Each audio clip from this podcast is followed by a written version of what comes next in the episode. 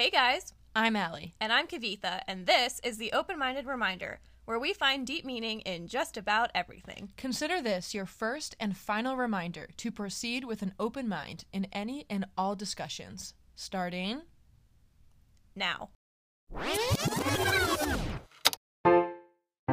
Wait, I think we just figured life out. No, we didn't.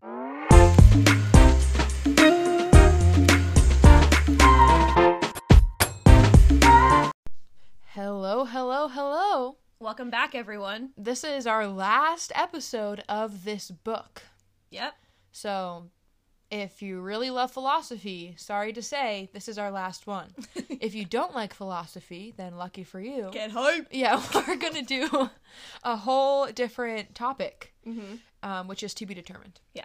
But right now, we're going to finish this book, and we have a few chapters. We actually have quite a few. Yeah, we decided we're just going to, power through and finish the book because we really wanted to, one, finish the book, and then two, start a new one. I think we're ready to start a new one. Yeah, we wanted to get it done before the new year. Mm-hmm. And if you're watching this, it's almost the new year. Yeah, and if you're watching this, have this get televised. Yeah, if you're watching this, tell us how you're doing that. And remove the cameras from my room, please. Yeah. Okay. Get out of there. Yeah. All right. Should we just begin? Yeah, let's do it. Okay, so last week we talked a lot about religion, and there's a few more quotes here this week that also are about religion. And this first one is by Isaiah, which is part of the quote from the Old Testament. And he said, "On this mountain, the Lord Almighty will prepare a feast of rich food for all peoples, a banquet of aged wine, the best of meats and the finest of wines. On this mountain he will destroy the shroud that enfolds all peoples, the sheet that covers all nations. He will swallow up death forever. The sovereign Lord will wipe away the tears from all faces. He will..." Are you laughing? I can see you laughing. I'm not laughing. "The sovereign Lord will wipe away the tears from all faces. He will remove his people's disgrace from all the earth. The Lord has spoken." Okay. For a second, it just felt like I was Allie was my pastor. Wow. I'm just listening to her. I understand why church is so, relaxing. That was really relaxing to hear someone else speak, read that to me. That's the thing, we chuckle, or at least I chuckle, when I read stuff like this just because of how dramatic it sounds. But it is comforting to read, and it's... I think maybe I wonder if I laugh, one, because it's dramatic, but two, because I'm how could this possibly be true? But three, maybe I laugh from some degree of discomfort where I'm if that is true, that would be insane. Yeah. And I wouldn't be able to process it if that's actually true. Yeah. He's going to swallow up death forever? Oh, well, yeah. How is he going to pull that one off? But, if he could, whoa, watch out. Mechanisms go into that. What are the logistics for that? Now I get why it's, a god that is meant to be feared, because if he can do that, God, I'm not messing with him. I will do whatever he says. Okay, so here we have this quote. Mm-hmm. And what are your thoughts on this one? So, I actually really liked this chapter, because I think that, what... someone said so one, it brings up a really interesting concept, which is that we have no concept. Wow, concept. We have no way to really fathom the world, and so the way that he describes it in his book is that we get to be surrounded by our favorite people, eating food, and the author's father-in-law is a priest, and he talked about this particular passage. And he was basically saying, someone asked him, really, is that all there is to life? Just, being with the people you love and eating? Eating food, yeah. And the guy was just yeah, that's it. It's great, isn't it? It's peaceful, it's honest, it's you just have you're just having your best life. Wow. You're living your best life. Why is that a bad thing? And I was oh, you know what? Yeah. Why is that a bad thing? Yeah, why do we want more than that? Yeah. That should be enough, because if you think about it, sitting just... and he also talks about it in this chapter, some of people's favorite moments, whether they realize it or not, are when you're just sitting around a table with friends, or maybe when you're driving in a car with your friends. It's little things like that that end up being such peaceful, happy moments where you sort of look around and you're wow, okay, life is good right now. Yeah, and those are my favorite moments. when there's nothing on the schedule, like when you're just like chilling with your best friends and like not talking about anything in particular that's important, like that's so much fun. Yeah, and I love the quote where he said, "Think about those rare moments in our lives when we are sitting around a table with the people we love. Think of the peacefulness and affection we feel at those moments. It feels like something holy is sitting there with us." And I thought that was, one, super well said, but two, I like that that we're able to have like an analogy or a metaphor of some kind where we can maybe understand, like, if God is real, if religion, this whole thing is like true, that's sort of what we think it might feel like, even though we can't possibly imagine it. Like I think the Bible says like our human minds can't truly comprehend what it's like to be like saved or to feel God's love. I don't know. I'm not an expert on the Bible, but I like how he's like, yeah, it's think about moments like that. It does feel like there's something holy there during those moments. And that maybe is what it feels like mm-hmm. to, you know, be with in the presence of God. Mm-hmm. So I thought that was interesting. Yeah, it felt like when I read that, it felt peaceful. It in and of itself, like that concept and that idea felt peaceful. Yeah, I like describing moments like that as holy. Yeah, so that was kind of cool. I liked that piece of it. Yeah. I really did. Yeah, but that's all I got from that chapter. Same. So moving on. Yeah. Okay, so on to the next one, which is a quote by Blaise Pascal, a French mathematician and philosopher who was a rationalist and a Christian believer. And he said, "When I consider the short duration of my life, swallowed up in eternity before and after, the little space which I fill and even can see, engulfed in the infinite immensity of spaces of which I am ignorant and which know me not, I am frightened and am astonished at being here rather than there, for there is no reason why here rather than there, why now rather than then. Who has put me here? By whose order and direction have this place and time been allotted to me?" Whew. Okay. So that was a lot, and I think actually if you really take this... So that was a little bit much, Blaise. Let's just pull back just a little bit. He was a little wordy there, not gonna lie. That could have been paraphrased. Ellie's giving critique. He's ready to go. I mean, it was though, but if you really like take that quote apart, he's saying a lot of what we feel all the time, which is like, I don't we all wonder like, wow, I can't believe like this happened to me now. Why didn't it happen to me 6 years ago? Why did it happen to me at all? Why was I here in this state when I witnessed this versus somewhere else? You know, mm-hmm. Yeah. we all question if there's like a driving force of that, you know, causes the different things that happen in our lives. And it's natural to wonder, you know, like, mm-hmm. why is this all happening and why is it now versus then? Like, do you ever wonder why were you born in this time period? Like, why weren't you born in, like, the Victorian era? You don't? Nope. You never wondered that?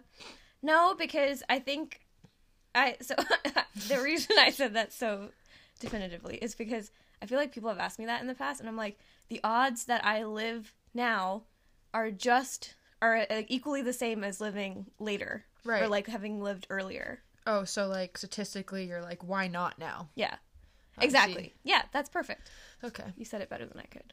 I see that. I do, like, go on thought experiments, though, where I'm like, wouldn't that be crazy? Like, sometimes I get, like, jealous of, like, kids that are born, like, now, because I'm like, all the technology they're gonna see, like, in their lifetime is gonna be, like, way cooler than what I'm gonna see in my lifetime, and they're gonna have all these people, but then I'm like, oh, but I got to be a part, I got to grow up with, like, music, like, Taylor Swift's music, and all these artists' music, and I'm like, oh, I grew up in a great time. And for us, like, those were the novel things, like, even, like, just the computer and stuff like that, like being able to experience that was novel. Like those kids, they're not going to be able to experience truly how the computer changed their lives. Right. That I think we were able to. So everything's true. Like, we were on the transition team. Yeah. Yeah. Yeah. We tagged them out. Yeah.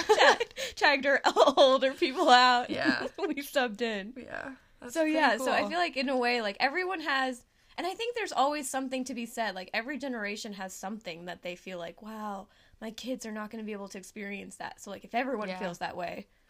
And my dad has mentioned to me, he always says, he's like, when I was a kid, like, cell phones were not a thing. Like, mobile phones were not a thing. And now he has this whole computer in, like, the palm of his hand. And his life isn't over. Like, he still has, mm-hmm. there's going to be even more technological innovations during his lifetime. But that is, like, insane to see the difference between those two. And so I wonder, like, what are we going to see when we're, like, 60 or something, you know? Yeah, technology's totally going to be nuts, and that's exciting to me. Totally. But he, going back to more like what this quote is talking about, the philosopher made an interesting point where he's basically saying like humans seem to naturally wonder about like all these things, mm-hmm. but and like because like there's this idea of eternity mm-hmm. from like starting now, time will go on forever and ever and ever, and we won't get to be a part of all of it. We'll only get to be a part of a short time, and we sort of like sometimes worry about that, or we feel nervous about that idea, but we don't. What we don't feel nervous about is all the time that passed before we were even born. Mm-hmm. So looking backwards, we don't seem to really think about that or miss that or like wonder about that time. We just look forward and we're like, wow, time's going to go on and on and on.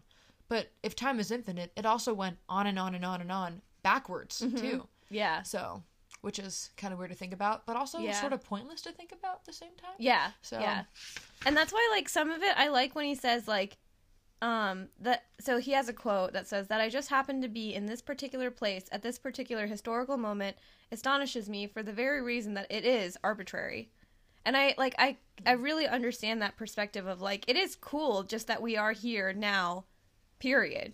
That and yes. like, you know what I mean? Like, and that's it's all cool a miracle on its own. Kinda. Yeah, exactly. Like the odds that, for example, like the odds that you and I happen to be on like the same timeline. Like that's strange. Like that's so random and doesn't make sense. Like us right. with anyone, really. But then at the same time, it's almost like, but then I can't imagine a world where we wouldn't be on the same, timeline. Like so, in some ways, like it is arbitrary, but then it has reason because of that. And it makes sense. Yeah. But so. Do you think that's, like, a god that's doing that? That's perfect, like, purposely placing people in each other's lifetimes for the right time? Because if you think there's a reason for it, do you think that there's, like, some, not supernatural, but what's the word? Divine intervention going on? Well, so that's why I like what he's saying, that, like, it's the arbitrariness of it. Is that a word? Arbitration? Oh, is that? What's the noun of arbitrary? I feel like it is arbitration, but that doesn't also sound like... That sounds like someone, like a lawyer, trying to figure some crap out. Yeah. But I feel like it's the arbitrariness of it. Yeah, that makes me like, astonished by it and truly thankful for it. Because I feel like that's the difference between me and you two, though, right? Mm-hmm. Like, that I really find comfort from the fact that it is all arbitrary. Yeah. And that it is, like, us. It's the fact that, like, we've met arbitrarily makes me thankful. But in, like, a different way, I can also see how, like, someone could be like, I'm so thankful that God put us together. Because I can see that perspective as well. Yeah. But yeah, so I liked this chapter. I liked the thought, like, I liked that he brought forward something that was more, like, we're all just here, like, arbitrarily, and, like, let's figure this out. Yeah. You know? There's a quote in here that exactly described my personal, like, feelings of faith and where I'm at on the religious continuum. Mm-hmm. He says, if I saw everywhere the marks of a creator, I would repose peacefully in faith. But seeing too much to deny him, God, and too little to assure me, I am in a pitiful state, and I would wish 100 times that if a God sustains nature, it would reveal him without ambiguity. So it's this total middle zone where, like, there are so many moments in my life where I seriously, like, believe. I'm like, oh, yeah, I think there's, like, more going on here than just random. I think that there could be a God. Mm-hmm. But other moments, I'm like, yeah, no, there's no way. And I feel like I am in this middle zone where I'm like, I just wish there could be some sort of evidence. But that would defeat the point of faith. Yeah, it would. So, yeah, all right. But, yeah, interesting thought process to go through, for sure. Okay, so this next one is by Frank Close. He is a British particle physicist. Okay. Let's go. All right, he says... He looks at things closely. Yeah. Oh, wow, good one. Frank Close. And it was all right, Allie. He also... Wait. It could have been better. He also speaks frankly about these things. We did it. We did it. Yeah. Okay. We're both dumb. Yay. All right. You are made of stuff that is as old as the planet, 1/3 as old as the universe. Though this is the first time that those atoms have been gathered together such that they think that they are you. I like this quote. Me too. I like this one because it's truly magical sounding. Yeah. And it's so cool from a science perspective to think about, like, oh, part of me used to probably be like a dinosaur. That's kind of fun, huh? Like, who knows? Yes, it is fun. And I tried to think about why, because there's this quote that he says here where he says, "Nonetheless, the fact that the far-flung atoms that were once combined as me will remain out there eternally provides me with some contentment." Why do we like to highlight that one too? Yeah, I wrote the question why after that. Why do we the idea of us like? Wow, we're on the same. Wow, we've been doing this for this whole book. We're officially having the same thoughts. So like the idea that we're just atoms and energy can't be created or destroyed. Like, why is that comforting to us? And why do we love the idea that even though we'll be technically dead, our atoms won't be. Our atoms will just be out there combined into other things. Well, and then later he says, "Okay, I do have to admit that this idea of endlessly combining and recombining atoms also gives me the infantile hope that someday those high-flying atoms will gather together as me once more."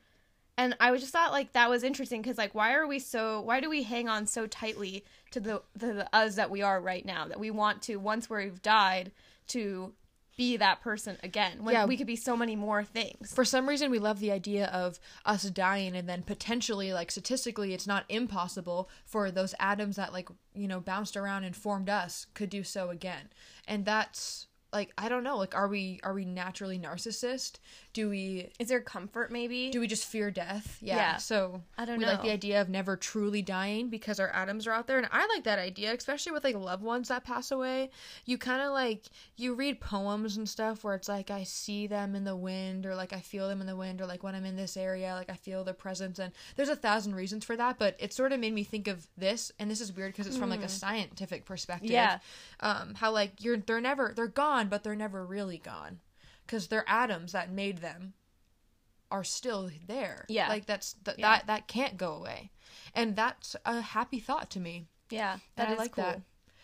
But yeah, it's interesting to, like, think about, you know, like how that's really all we are is just a bunch of atoms, and it's like doesn't make any sense why they would form like who we are, and yet here we are. Yeah, and there's so many different versions of us. Oh, and also, like, this isn't super significant, but it made me think of, you know, sometimes like you see on like Facebook or whatever where it's like this person is like identical to Cleopatra. Is she like a reincarnation of Cleopatra? Mm-hmm. Like, what if maybe she is, like, maybe that it's just the atoms colliding again in such a way, coming back together. Yeah, but I don't know enough about science. I mean, first and foremost, I also don't know a lot about science, but I think like that it could also just be that we come together and, like, there's so many different ways of coming together as atoms that it seems like that's a reincarnation, but really that's not even quite right. Yeah. Which is crazy to think about, too. Yeah, it is. It is. It's insane. But again, the theme of these last few chapters to me in general have been a little, like, nonsensical, where it's like, okay, I'm starting to get to a point with this book and with some of these thoughts where I'm like, okay, yes, now what? Like, why are we wondering these things? Me too. I enjoy it. These are happy, fun thoughts, and I like to think of it, but I don't see how that is going to help us in our current day-to-day. And sometimes I feel like it just gets so, like, deep in the hole of philosophy that it's like, all right, like, I could jump into that hole, but, like, nah, I'd rather just walk over it, you know? Yeah, because we've jumped in that hole a bunch of times now and it hasn't always been worthwhile. Yeah, because, like, even this, like, even talking about, like, oh, we're all atoms and, like, maybe our atoms can come together later. It's like, yeah, think, but, like, now what? They won't, you know?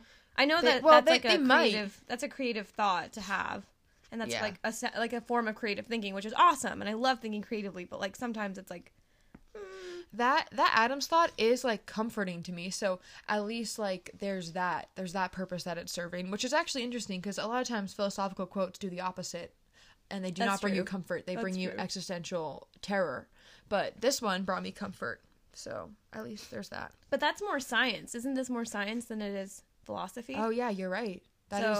He's a particle physicist, and it is true. Like, all of the things that create all the stuff that we have were here on this earth before we were. Oh, and in this chapter too, he talks about, like, the possibility of, like, different dimensions and all that stuff. And I'm like, I was thinking about that. I was, like, in my room looking at the globe that I have, and I'm like, okay, 1 dimension, 2 dimension, 3 dimension.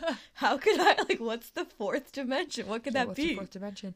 That's a thing. And, like, there's this whole thing where I've heard of this before, where they discovered those neutrino particles, where I guess it's like a particle that has serves no purpose, and they don't think it just occurs here naturally. They think it could be from it could be from another dimension. But again, sometimes I will go into a deep hole and think about the idea of other dimensions, and I want to figure out, I just want to know the answer to it.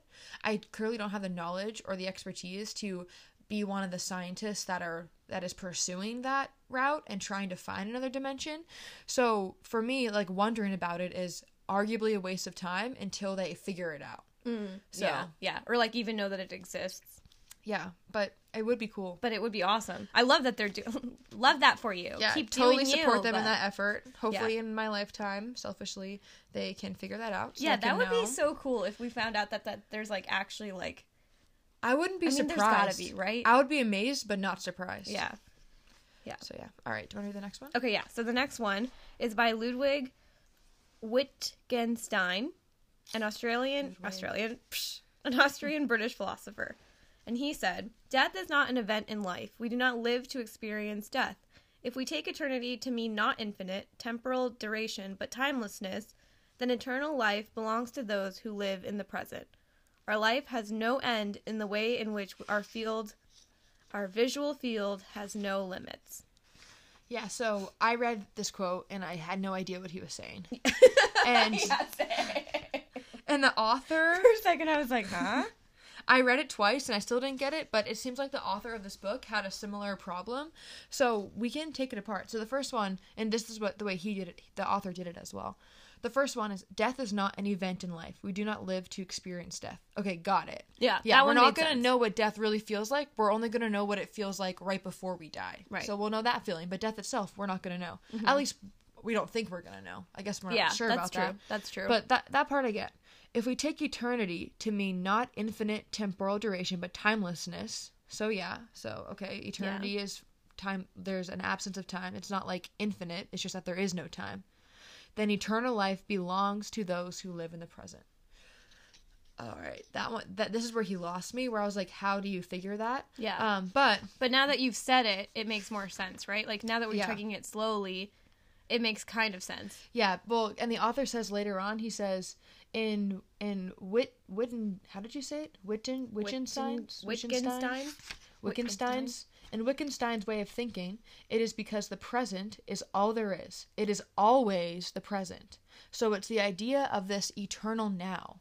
And that was wow, that actually, I feel I am getting some level of mental exercise when I read these, because that was a brand new thought I had. Mm-hmm. I was able to view the present moment as eternity. Because we will only know the present moment. Yeah, it will always be the present. We as much as we dwell on the past, we'll never be in the past. Mm-hmm. And as much as we dream about the future, we'll never be in the future. Yeah, we are eternally, perpetually, permanently stuck in the present. I agree. That blew my mind. Because when we think about eternity, and he breaks it down, when we think about eternity, we think forever in the future. But in reality, that's not quite eternity now. Either, because that can also be measured. It's all time from now. And he said infinite is still a measurement because it's not quite a measurement, but it's kind of a measurement because you can still count all of the Tuesdays, right? Right. From now, which is the example he gives, whereas eternity truly has no time. It has zero time. There's no way to describe it or label it. Yeah, and the present is the only thing that truly has zero time. Yeah, it's kind of scary to think that you're just stuck in the present. It'll always be right now. Mm-hmm. Always. Yeah. This is the kind of stuff that can give you headaches if you think about it too much.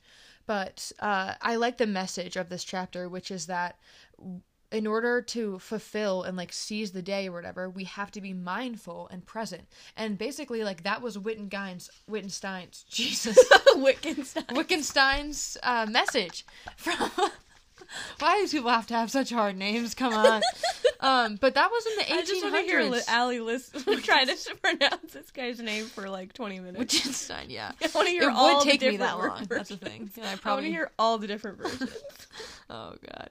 But that was in the 1800s. So, there's been this messaging of mindfulness since the 1800s. Since before then? Yeah, because, the Buddhists and all of them, they've been... talking about mindfulness forever, and that concept brings two thoughts into my brain. One is that humans, like, this is important to be mindful. Like, clearly it's important if all these people and all this time has passed and we're still giving this message. And the second thing is it shows me that we're bad at it. We haven't figured it out yet. So we have to keep telling ourselves again and again to be mindful and to be present. And it just made me wonder. Yeah, that's so true. Why is it so hard for us? Like, I suck at it kind of too. Like, I know that I do. I spend my life... And I don't know if this was... I was just thinking exactly, I think, what you were going to say about the planning. Yes, the preparation thing. Was that this chapter? Not quite. But okay. There's a different... One? Or I think it was... Let's see here. It was... Because I really want to talk about that when we get to that part. It was Marcus Aurelius. He was the one who was talking about that. But basically, like, in summation, he was basically saying, like, we spend so much time planning, and we live our lives in our future plans, which, like, if we didn't do that, if we are mindful, like Wittgenstein suggests, or like every other religion that, you know, really stood the test of time, or, you know, like all the people who have said that, what can we unlock? Right. And, like, maybe we'll feel truly alive if we can reach this level of mindfulness. And it's just so hard because he called me out, and this is in, like, the later chapter where, like, I have a hard time living the moment because I'm constantly preparing for the next moment. Yeah, I thought about you during that chapter. Yeah, and it's like reading my agenda, being a preparer and preparing for the next thing brings me peace of mind and, like, a sense of stability. Yeah, which isn't to be, like, overlooked. So I don't think it's bad to be like that, but it does, like, make time go by without you realizing it sometimes. And then you, like, sometimes I'll have a full work day and I'll walk out of the office and I'm like, what did I do today? And then, like, or sometimes I try and I do a practice sometimes before I go to bed, and I ask myself, what are the highs and lows of my day? Because to me, answering that question, you guys should try asking yourself that, because it's actually hard. Like, at the end of the day, and you're thinking about the highs and lows, you have to, in order to answer that question, you have to think about everything that happened that day and how mindful you are. If you were mindful that whole day, it'll be very easy. You'll be able to quickly recall things. And I know when I did not have a mindful day, when I have to, like, think hard. And, like, do you ever have, like, a coworker ask you on Monday, like, how was your weekend? And you're like, what did I do this weekend? Yeah. That's, like, weird. Yeah, that should be right, I guess. Yeah, like, you're that's like, so true. Where it's just like you just feel like you inhaled it. Yes, you have to, like, go back and, like, think about it, because we probably weren't that mindful during our weekend or whatever day our coworker asks us about. And But long story short, I'm seeing evidence in my life of my lack of mindfulness, and I think that maybe that's a part of the human experience, is, like, constantly struggling to be mindful and maybe not being fully successful at it because it's been something that's been talked about for so long, and we don't have the best tools yet. Yeah. I think now it's, like, a trending thing, so there's a lot of tools for it, but they're not super easy or, like, successful. So it's just weird, like, humans suck at being in the moment. Yeah, that's so true. So. And it made me realize how much I'm wasting the now. Like, all this time that I'm spending thinking about, like, future plans is one less moment to think about, like, where I'm at right now and, like, what I'm doing right now. Yeah. Which some of that time needs to be allotted for the future. I agree with you. Yeah, in order to have a good, to, like, set yourself up. Yeah. But, like, there is a lot, like, I am constantly thinking about, like, oh, like, next week's going to be New Year's Eve. What am I doing? Like, in 2 days it's going to be Christmas. What am I doing? Yeah, like, it's always leading up to the next thing. Yeah, it's always like, okay, what am I going to be thinking? What am I going to be doing? When do I need to do this? How do I need to prepare for that? Instead of being like, oh, it's Christmas in 2 days. I'm going to spend some time really taking time to, like, wrap presents and, like, truly enjoy the experience of wrapping presents. That's not what I'm thinking in the moment, for sure. Like, and even if you do spend all your time, like, preparing for Christmas, a lot of, like, hopefully you would think when it gets to Christmas, then you'll be able to live in the moment because you prepared for it. But oftentimes, even on, like, Christmas Day, we're still not in the moment there because we're hyper worried about, like, oh, God, we got, like, family's coming over. Yeah. Like, maybe not so much this year. Do I need to make something? Like, do I have to, like, clean this up? Do I need to turn on the oven? Like, how do I prep? Like, all that stuff, you know, even in the moment you're thinking about the future. Yeah, but that also feels natural at the same time, so it's weird. But does it feel natural because we've just allowed ourselves to fall into that rut, or does it feel natural because it's actually the way that we're meant to feel? Hard to say. I think the latter. You think so? Or, sorry, I think the former. I think that it's because we've just habituated it so much that, like, we feel uneasy about not feeling, at least I do, I feel uneasy about not knowing the future. So I feel like I need to spend every moment thinking about it. Yeah. And also, like, I think we've gotten worse over time, yeah, where we can't focus as easily and we can't really stay on one thing. Like, I mean, for my mind, I'll just speak for myself. Like, my mind goes everywhere. Even with one conversation in the morning at work, I'm thinking of like 6 other things while I'm talking to this person. Mm-hmm. And that's not good. Like, that's, I think that we should be actively trying to work on that, but it's just, and there's many reasons why we've become like that with like our whole shortened attention span, like the media and all this, but mm-hmm. But the yeah, media. It's always you throw the media in there. It's we are the media. Yeah, it's a catch-all. Yeah, but it's just we should try that. Like, maybe our takeaway from this is like keep each other accountable for mindfulness. Yeah, wouldn't that be good? I also think like if you have any ounce of anxiety, it's very hard to live in the moment. Yeah. So unless your anxiety is miraculously 1,000% under control at all times, it may be impossible to be mindful in the moment. And then what do you do? Which I don't think that I have. I don't think that I have anxiety. I think that I have moments where I am anxious. I don't think that I have anxiety. Yeah. Not to be your therapist, but I think you do have anxiety. I think I don't have like super bad anxiety, but I think I do have like a base layer. Yeah. A thin layer. Yeah. If I was like, if I was a cake, it'd be a thin layer at the bottom. It's like your crumb. It's always there. The crumb, yeah. It's just like it's really thin, but it's holding everything together. It's always your anxiety there. Allows yeah. you to, and you will get it in every bite. Yeah, yeah. But it's not going to overwhelm your taste buds at the same time. It's under control. Yeah, but it is a thin layer that exists in the cake of myself. But other people have thicker layers, you know, and like some people have none. So it's a cake analogy. Yeah, I'm running with it. Some people are just all like that's their entire layer. They only have one layer. Some people have a plate that's like all frosting and no cake. And yeah, that's it's difficult. It's shaped into a cake so that it looks yeah. like a normal cake. Yeah, we all have different compositions going on with that. But yeah, I agree with you. I think I do have some base level of anxiety. Yeah, so. Maybe that's why I have a hard time. I had a reason for bringing that up. What were we talking about? Mindfulness and how it's virtually impossible to be mindful if you have anxiety. And I think that's why I've become such an insane planner and preparer, and why like I have a hard time with like last minute changes in plans or like things like that. And I think it goes back to anxiety for some reason, because I've always noticed that like initially I have a very negative reaction to those. But then, because that means I have to spend the next, like, hour thinking and preparing and figuring out, like, how yeah. to, like, make that my new normal now for the rest of yeah. my day. I'm always trying to find this, like, status quo.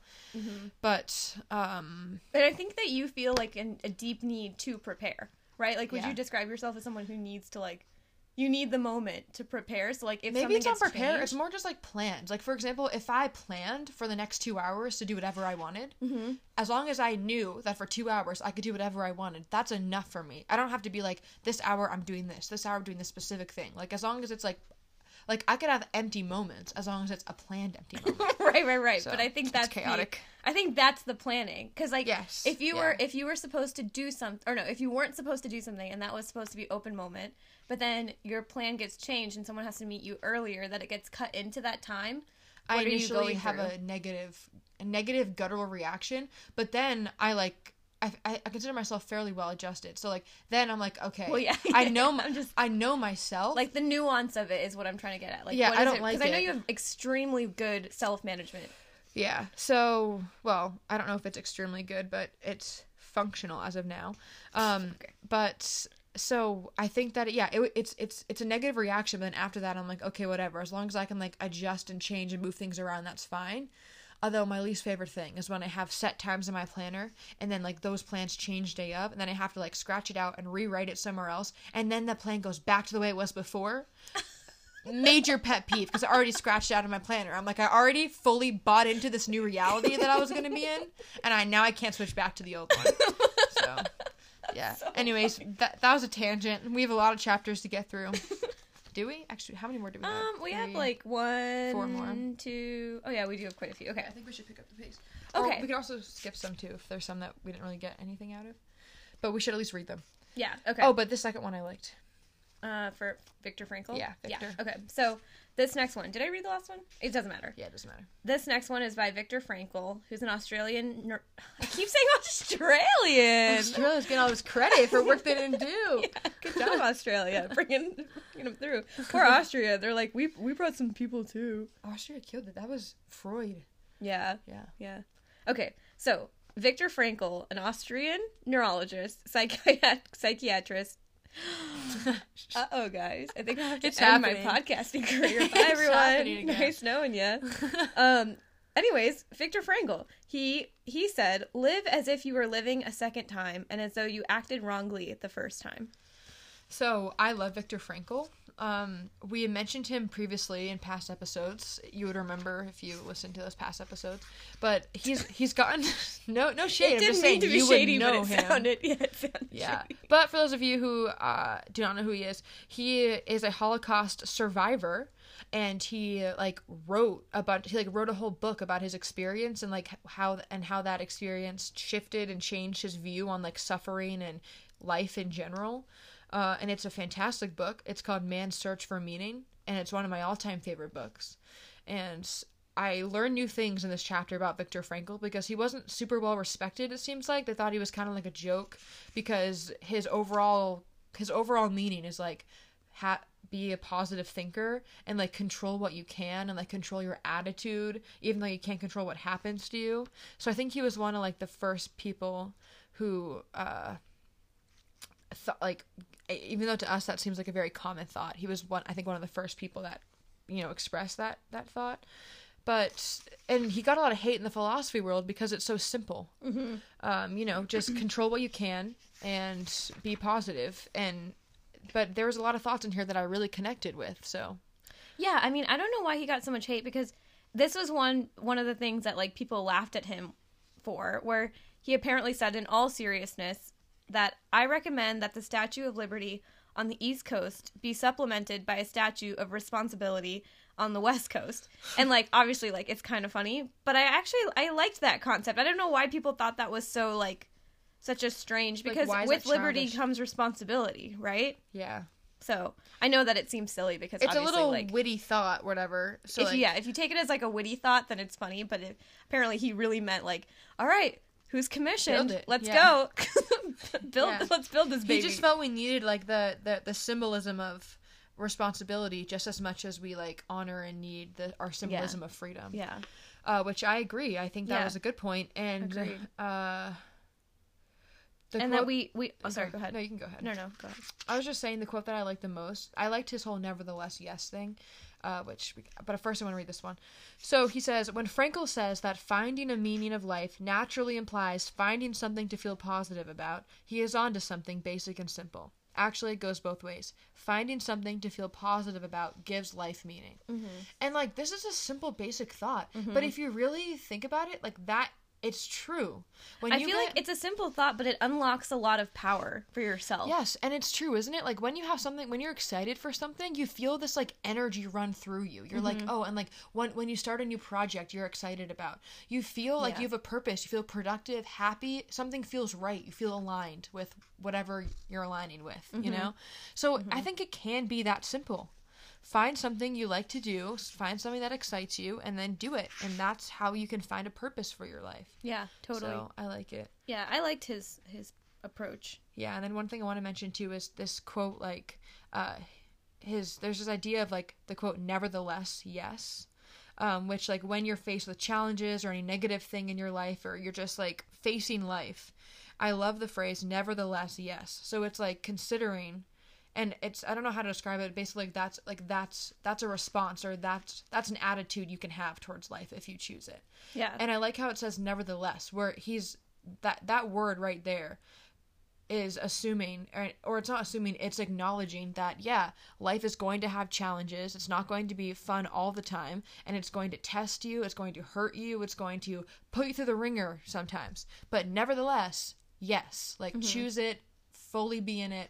And I really like that. And choose a positive outlook. Because, later he describes it as, nevertheless, yes, seems like a better option than cynicism if I have a choice. And I do believe I have a choice. So that kind of just, if we're in a moment where, or if we have these opportunities where we do have a choice and we do have control over our attitude, why wouldn't we choose a positive outlook rather than a negative one? Right.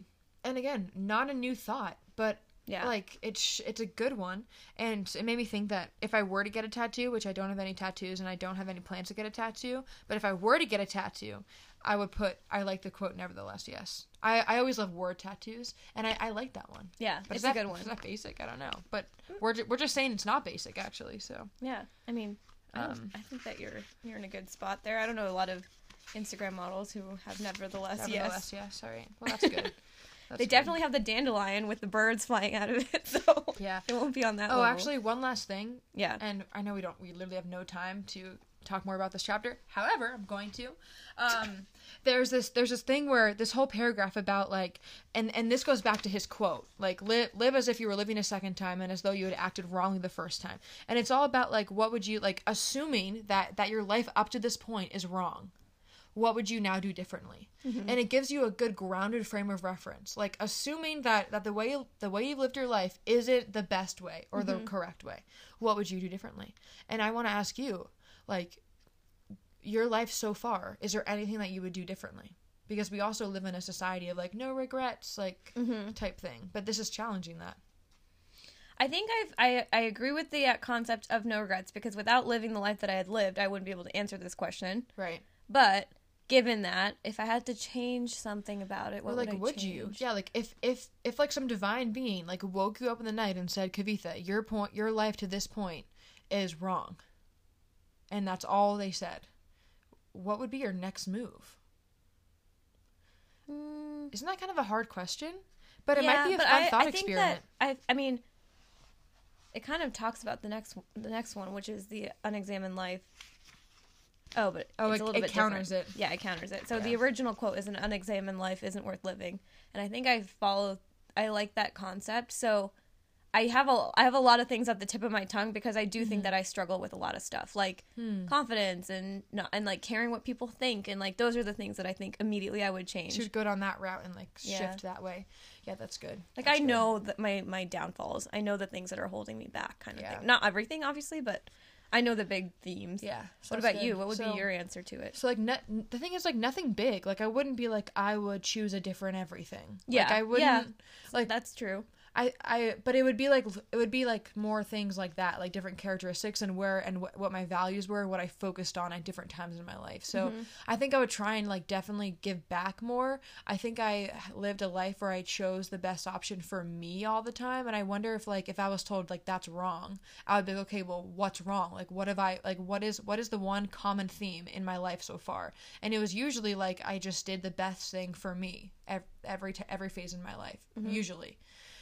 I'm not saying, like, it's not like I didn't help people in my life this far. Like, I feel like I definitely have. But I still, like, made choices where, like, I chose the school that I wanted to go to. And I chose, like, all the stuff that I wanted to do. I think I would, if I did it a second time, I would test it out and see how it went. If I, like, was more outwardly focused and, you know, helped people more and, like, bought less things for myself and, you know, mm-hmm. kind of shifted my perspective that way and see how that would go. But... yeah. Interesting. Huh. And, you know, like, I would, if it's like the classic thing where if you had all the wisdom you had now as, like, a teenager, there's so many things you could do differently, you know? I mean, the way that you are as a teenager is the way that you are because you don't have the wisdom. Because you're learning, your brain's developing. Right. Yeah. So. Yeah. Okay. Cut ourselves some slack there. Okay. Should we do a speed round for the next couple ones? Yeah, let's do a speed round. Okay. Okay, so the next one is, the unexamined life is surely worth living. But is the unlived life worth examining? That's by Adam Phillips. Mm-hmm. So basically he's challenging that the unexamined life is not worth living. Which is a famous Socrates quote. Mm-hmm. Where he's basically saying that, like, if you don't examine your life, you can still live it. But if you don't live your life and then choose to examine it, is there any point to that? Yes, and the quote here is like, the modern man is so preoccupied with the lives he has not lived that he misses out on appreciating the one life he actually has, mm-hmm. which is true. Stop thinking about what could have been, what would have been, what should have been, and even if you go through life blindly without any deep thinking, that's still worth living. But yeah, I have no follow up point to that. Me neither. I feel like this chapter was a little straightforward, and so whether you agree with him or don't agree with him, I don't know that I would say that, like, I don't know, like, I agree with his sentiment that, like, if you're not living life, then what's the point of examining it? Is the unlived life worth examining? Yeah, and he also talks about the danger of having too much self-awareness, which is interesting. Yes. Oh, yeah. Sorry. Which I really liked. Totally, like, when you have, like, sometimes it says we need to know when self-knowledge is genuinely useful and when it isn't. And I loved that quote. I was like, oh, yeah, because I do feel like you and I both are, like, wildly self-aware to the point where we can talk ourselves in circles for hours and hours and hours examining, like, our actions, our feelings, all this, which I think is amazing. But I do think this quote challenges us in the sense where it's like maybe it's not useful all the time. Because he says there are some situations where the struggle to know, which is so what we do, we sit there and we just try to figure out, like, why are we doing what we're doing? But the struggle to know about an experience is a distraction from the experience itself, which, like, 1,000%, I totally understood where he was coming from, because there's so many times where I'm like, okay, let me sit back and try to figure out, like, why am I feeling this way? What could I change? And sometimes I wish I would have just been like, no, that's just how I feel. Like, it's my problem as well, but let's share this problem, because there's some things that, like, I can't change. I can't just get to the core of, like, why I feel this way and then be done with it. Yeah, and that's such a good point. And, like, doing that is a distraction from the experience itself. Right. I read this and I was like, this is my problem with, like, my past relationships, is I, like, would analyze it to the ground and, like, not enjoy myself while I'm in it. I would either be constantly in fear about it ending, or in fear about my feelings, how I feel about it, or, like, different things that they said or that I said and the way our communication's going. Sometimes I get stuck in a constant analysis of my relationships that I'm in, because I am so invested emotionally. I, like, can't help it, but, like, try and do damage control wherever possible. Yeah. But that's not that. That is a distraction from, like, why you're even in a relationship, which is, like, to love and enjoy yourself with this other person. And share those experiences life. And, like, the good and the bad and all of it. Yeah. So too much self-awareness is bad and useless. So. Yeah. Yeah. So okay. I did really, really like that part of it. Yeah. And okay. So this next quote is by William James. And he said, if you believe that feeling bad or worrying long enough will change a past or future event, then you are residing on another planet with a different reality system. Ugh. I was annoyed by this quote. Why? I put a heart next to it. Really? Yeah. That's funny. We had opposite feelings with this one. But I was annoyed by it because I was like, duh. Like, duh. And also, we all know that already, but... we still worry. We can't help it. That's the problem. Like, and he says it here, whether I believe in it or not, getting myself to stop feeling bad and to stop worrying is another predicament altogether. So, like, you don't have to convince me that it's a useless activity. Yeah. I know that it is. I want to know how to not do it still, you know? Clearly, like, knowledge about it doesn't really... It helps, sort of. It helps, kind of, to worry less. But I feel like it's a good reminder. It's a reminder, like, obviously, like, yeah, we all know the logic of it, that we can't go back in time and change it. Yeah. But it is a good reminder when you feel like, oh, man, like, why did I do that? Like, why did I do what I did? Like, how come I didn't, you know, move to this city when I had the opportunity to, or whatever it might be. Yeah. So spending time thinking about, like, what our lives would be like if we hadn't done certain things or had done other things is just... useless. Like, it's, there's no point to it, and I think it's a good reminder. Yeah. And also in this chapter, just quickly, he brings up the point that, like, in general, we are convinced that most of our feelings and moods are beyond our conscious control. Yeah. Almost like we're just victims to our feelings, and that we just have to, like, cope with it and go through it. But that may not be the case. Yeah. We might have more control than we think. And that sometimes we put ourselves in situations where we feel like we're like you said, like, we are the victims, and that certain things happen to us because of X, Y, and Z. Like, later, he talks about a French philosopher named Michel de Montaigne, who once said, "My life has been full of terrible misfortunes, most of which never happened." And I just thought that was, like, a funny way to think about it, because, like, how many times do we put ourselves in situations where we think, like, "Oh, man, like, I can't believe that happened to me," like, da-da-da-da-da, like, we spent all this time thinking about it. When in reality, it probably didn't affect us as, I mean, not to say that it didn't affect us, but, like, it's not as bad, you know, you're living in the now, you've moved past it, so why spend time thinking about it? Right, and usually in our heads, we always imagine the worst case scenario, and very rarely will that actually happen in real life. Yeah. So we worry all the time over things that never happen. And yeah, we like live out possibilities in our head of like these horrible, tragic things. Yeah. That will never see the light of day, most likely. Yeah. So yeah, our minds are a wild place in there. But we all knew that. Yeah. Okay. Next one. Do you want to read this one? Sure. So the next one is by a guy named Marcus Aurelius, a Roman emperor and philosopher. And he says, do every act of your life as though it were the very last act of your life. And we've kind of we've heard this one before, right? I also don't like this one. No? Because I'm done with, like, people being like, live your life to the fullest. Like, go out there, seize each day. I'm done with, like, the pressure to live this, like, great, glamorous life. I mean, to me, like, I get that energy from this quote where it's like, do every act of your life as though it were the very last act of your life. And then I'm like, okay, in theory, if it was the very last thing in my life, I probably wouldn't be sleeping.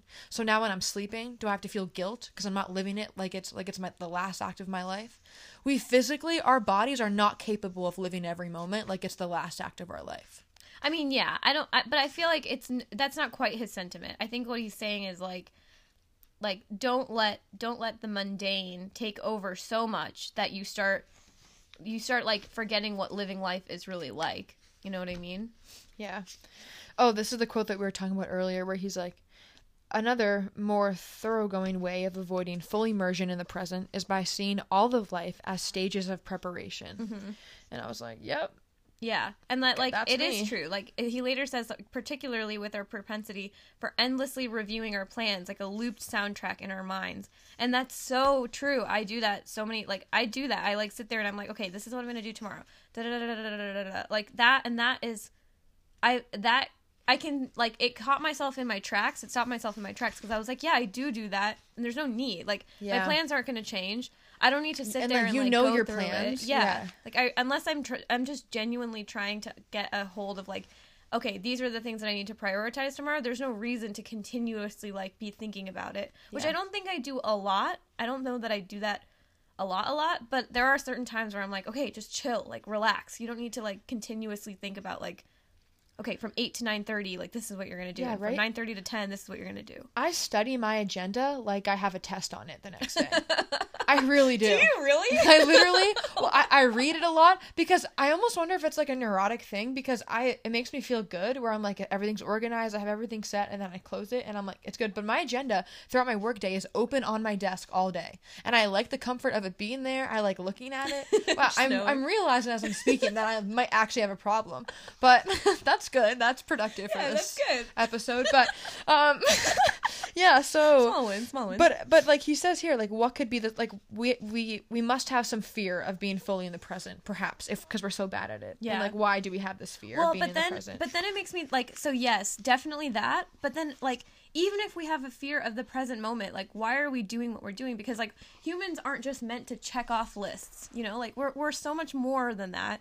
And so, like, it made me think of, like, this, I don't remember what, there was some book that I was reading and they talked about, like, how they tried to create SMART goals for the company. Mm. But then people just started making SMART goals for, like, stupid things, like organizing my pencil drawer. And, like, they would create a SMART goal, which is, like, it's, like, what, I don't even remember what are all the things for SMART. But, like, it's, like, this whole process, like, this framework for something really small. And then they would, like, check it off, and that was the pleasure. Like, that was the value of it. And, like, sometimes they would do a task and then make a SMART goal for the task so that they can check it off. Oh, see, that's where it gets toxic. Right. Because you're not actually doing anything. You just that is a shortcut if you're trying to get, like, the serotonin or dopamine of, like, accomplishing something without really doing it. Like, even though you did it. And then we're not even living in the now at that point. Yeah, we're living in the past, and we want to feel the benefit of if we had done it at that time, you know? Yeah. And so it really did stop me in my tracks because I think, like, sometimes I do spend too much time, like, way too much time, like, thinking about, like, okay, what's next on the list? Like, yeah. And then when it's done, it's like, okay, that's done, next. Yeah. Which, like, shoot. Which can be productive and can be good, but you just have to try, like, even, it's, there's something wrong with, like, having a list of tasks and working your way through them. Oh, yeah. It's just your mentality and mindset as you're doing them, so that you want to be, like, in it, like, you want to try to enjoy what you're doing. You don't want to just accomplishment and then only feel joy then. Right. Because then you're wasting your time. Right, exactly. But, yeah, and I also like, too, in this here where he was like, he made a good point, made me think, where he's like, maybe we fear living in the present because once we are mindful, we might feel like, oh, is this it? Like, is this, we might be, maybe we're afraid of being disappointed by the true reality of our situation, and we've had more comfort in working towards the next thing and the next thing. Yeah, like the next best thing. That kind of is interesting to think about. Yeah, you know? That is interesting to think about. But, all right, we're on our last quote of this entire book, you guys. Yep. Are you still with us this far? Yeah. Okay. This last quote, maybe one you have heard before. It is, "Every time I find the meaning of life, they change it," by Reinhold Niebuhr. And that's the title of this book. Mm-hmm. And if you've been paying attention. Yeah, that's the title of this book. So it must be one of his favorite quotes. And really, there's not much here to pick apart. It's more just like a nice summary to what we've read, to be like, yeah, there's so much variation. There's so much, like, try your best to keep up with how we're evolving in our thoughts and moralities and views of the world, because it is always changing. And then, yeah, and then also, in, like, after all of that, after thinking about all of those different ways to think about life, there is still no one correct answer. So yes, it's not like you like read this entire book and you're like, oh, that's the meaning of life, you know? Like, it's just like, this is all things to think about and understand and you know what it also made me realize, which I think is like a thing for maybe a message of our entire podcast, maybe, where it's like, don't like have such a strong grasp on your convictions. Yeah. Like every time you think you found the truth, more often than not in this reality that we're in, it's changing. Mm-hmm. And like truth, like something that we think is truth will be proved wrong later on, and then it's something new. So, you know, I'm not saying don't be a person with convictions, but don't hold on to them for dear life. Yeah. I guess. don't have such a strong grasp on it that nothing will allow you to let go. I think that was adaptable. My biggest takeaway. Yeah. Yeah, be adaptable. And be open to changing viewpoints and adopting new viewpoints. That's basically what me and Kavitha have done this entire, or try to do, not always successful, but try to do this with this entire book. It's like try on these different viewpoints and philosophies and see, you know, like look out into the world through that lens, and just to see what it's like, see if any of them like stick with us. But, yeah. But yeah, and that's it. That's our little philosophy adventure. Yeah. It was a ride. What do you think we're going to read next? Something more grounded. Actually, first of all, what was your favorite part of this book? Oh, a favorite part is so hard. There's so many different... It doesn't have to be like a chapter, but like what did you get the most out of? Like that kind of thing. Like what was your favorite thing I love the mental exercise of reading this and talking about it. I loved it was a gift of many new thoughts that I never thought before. Mm-hmm. Ways to view the world that I literally never crossed my mind. And that is a gift to me. And I enjoyed that. And it truly was mental exercise to try and understand some of these point of views. And I enjoyed that aspect as well. So I think there was a lot of growth happening. And, it made me also feel, and then final last thing, it made me feel kind of comforted that there's all these people that we talk about in all these different time periods that are wondering really similar things. So it just made me feel like we're all on this ride together and we're all sort of confused, but that doesn't stop us from trying. And that is the human spirit right there. So I like that. That's about you? That's a good one. I think my biggest, I have never gone down the philosophy path this intensely. And with so many different viewpoints. So I loved that, just from, like, understanding different types of philosophy. Mm-hmm. And then I think other than that, like, I don't know, it was cool to, like, get, like you said, the gift of new thought. Like, I think that there were, like, a lot of things that I would have never thought about or even entertained. But because of this book, I was like, oh, I never thought about life this way. And you know what this does, too? Like, it sort of equips us with tools. And, like, now we've practiced this to try and, like, to understand maybe, like, people that we talk to in our day-to-day when they have, like, these bizarre, outlandish thoughts. Yeah. Like, that's not going to seem so foreign to us because we've already, like, read and hear all these random, crazy... Not crazy, but, like, maybe at first we got that impression, but then we learn it and we realize that there's, like, some tangible things there. So it's good and for us to, like, gain that flexibility. Exactly. And it's that flexibility that, like, I don't need to hold on to things so tightly again. Mm-hmm. Like, I don't have to, like, or at least, like, I can have, it made me realize that I can have conviction of, like you mentioned, I can think about something and truly believe in that, but then be open enough to it to entertain a different perspective that would let me let go of something, like the way that I've thought about something. Yeah, and that's pretty substantial because you're coming from a place where philosophy was never something that, like, you loved in your past, right? No. So, and even now, I wouldn't say that I'm, like, a huge philosopher. Yeah. I don't love it. I definitely came at it from a place where I knew that I loved philosophy. I've listened to... one of my regular podcast lineups is, like, some philosophy-based podcast, just because I've always liked it. So I think it was interesting for us to come together from those two different places and, like, try and, you know, figure it out and see what our takeaways are. So, yeah. Overall, good experience. Yeah, solid. Liked the book. Yeah. I like that it was so many different thoughts in one. That was an efficient book. Yeah. It was like a philosophy crash course kind of. Yeah, it was. Which is cool. Yeah. But yeah, what do you think we're going to read next? I don't know. I kind of want to do something, like you said, more grounded, more like almost like current events, like more current eventy. I would like that. I'm also ready to like tackle, like real life events that are difficult to talk about. Yeah. Like I think now that this was a good like strengthening exercise for us to be able to discuss like big ideas, but now I want to really tackle some things that are difficult and are relevant to us now. Yeah. So. Same. So we'll see. So enjoy the new year, everyone, and we will be back in February. Mm-hmm. So like early February, whatever the first Monday in February is, that's probably when we're going to come back with a brand new book. And so you have a short window to let us know your suggestions and your recommendations for what you want us to read next. So be sure to get those in through, you can DM us on Instagram at theopenmindedreminder. Or you can email us as well at theopenmindedreminder@gmail.com. So let us know your thoughts, and we'll be back in February with something brand new. All right. Okay. Thanks for being on this journey with us, guys. Yeah, hope you enjoyed it. We sure did. Yeah. Okay, bye. Bye.